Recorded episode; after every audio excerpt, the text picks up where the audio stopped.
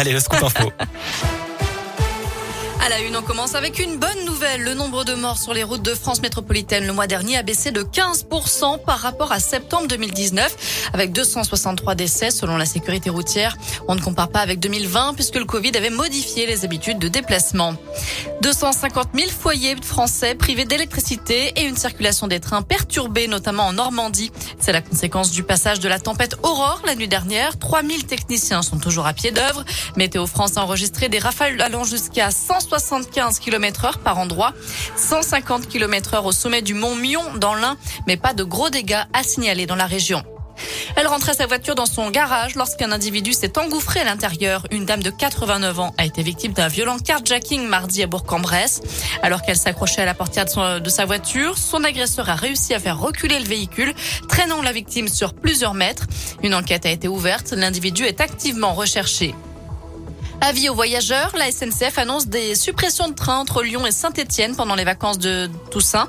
Des travaux doivent être effectués entre le 25 octobre et le 5 novembre. Conséquence, les TER seront à l'arrêt entre 10h15 et 15h30. Des bus relais seront mis en place. Éric Dupont-Moretti en visite dans la région. Aujourd'hui, le garde des Sceaux est attendu à Saint-Quentin-Falavier en Isère pour animer le premier débat public des États généraux de la justice.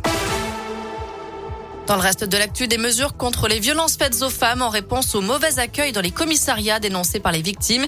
Il sera désormais plus simple de déposer des plaintes pour violences sur conjoint ou viol.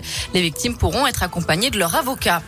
La suite de l'affaire de la sextape de Mathieu Valbuena au deuxième jour du procès. L'un des cinq prévenus a présenté ses excuses au footballeur, victime présumée d'une tentative de chantage. Je le regrette à mort, a-t-il déclaré face à Valbuena. Un mot de sport avec du tennis et de nouvelles têtes d'affiche annoncées pour l'Open International de Rouen qui aura lieu de 8 au 14 novembre au Scarabée. Après Richard Gasquet et Benoît Paire, les organisateurs annoncent aussi la participation de Benjamin Bonzi, Lucas Pouille et Pierre Hugerbert. Et puis en foot, tirage au sort du sixième tour de Coupe de France cet après-midi. Ça concerne plusieurs clubs de la région. Le FBVP, Andrézieux, Côte-Chaude, Roche-Saint-Genès, Saint-Chamond et Forêt-Donzy, mais aussi Blavozy et le Puy-en-Velay.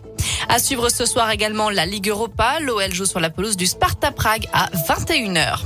Enfin, Antoine Decaune sera le prochain maître de cérémonie des Césars. La 47e édition sera organisée à l'Olympia le 25 février prochain. Acteur et réalisateur, Antoine Decaune succède donc à Marina Foïs et présentera la cérémonie pour la dixième fois depuis 1996.